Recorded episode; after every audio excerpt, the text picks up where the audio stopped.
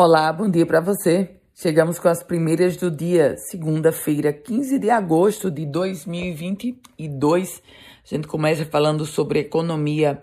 O comércio varejista teve uma alta de 7,5% em julho, isso em relação ao mesmo período do ano passado. E movimentou mais de 3 bilhões de reais no Rio Grande do Norte. Esse foi o setor que registrou o maior volume de vendas no período, com faturamento médio de 99 milhões e 600 mil reais. No total, foram realizadas 31 milhões e 600 mil operações comerciais no período.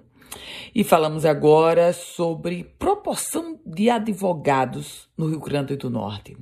Com quase 15 mil advogados inscritos na seccional da OAB Potiguar, o Rio Grande do Norte tem um advogado para cada 242 habitantes. Isso significa a quarta maior proporção da região Nordeste. O Rio Grande do Norte fica atrás de Sergipe, Paraíba e Piauí. Em números absolutos, um levantamento do Conselho Federal da OAB apontou que o Rio Grande do Norte tem 14.695 advogados ativos. E falando sobre números, mas em uma estatística muito triste, o número de amputações. O número de amputações cresceu no Rio Grande do Norte e mais da metade envolve diabetes. Em média, 66 pacientes passavam por esse tipo de cirurgia diariamente. Em 2020, quando a crise sanitária se instalou no Brasil, a média diária de amputações saltou para 75. Já no ano seguinte, Portanto, em 2021, chegou a 79 amputações.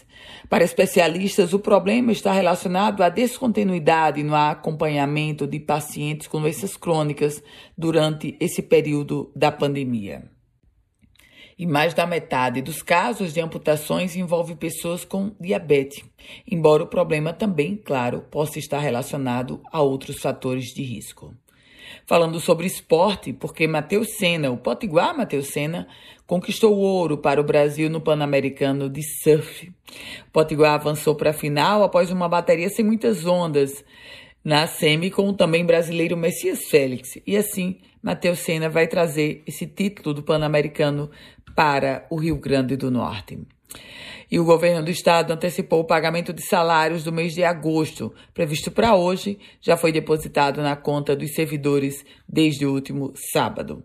Comemoração: a base aérea de Natal comemorou, em cerimônia militar, os 80 anos de história. Durante a cerimônia, que foi presidida inclusive pelo comandante da base aérea, o brigadeiro Eric Collen.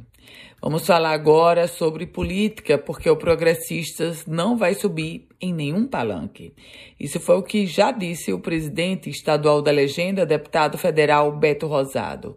Progressistas não sobem palanque de nenhum dos candidatos ao governo do estado. Aliás, a legenda é que só lançou o candidato para a disputa de deputado federal. Com as primeiras notícias do dia, Ana Ruth Dantas. A você, uma excelente semana, um produtivo dia. E se quiser compartilhar esse boletim, fique muito à vontade. Para começar a receber esse boletim, é o 98716 8787. Até lá!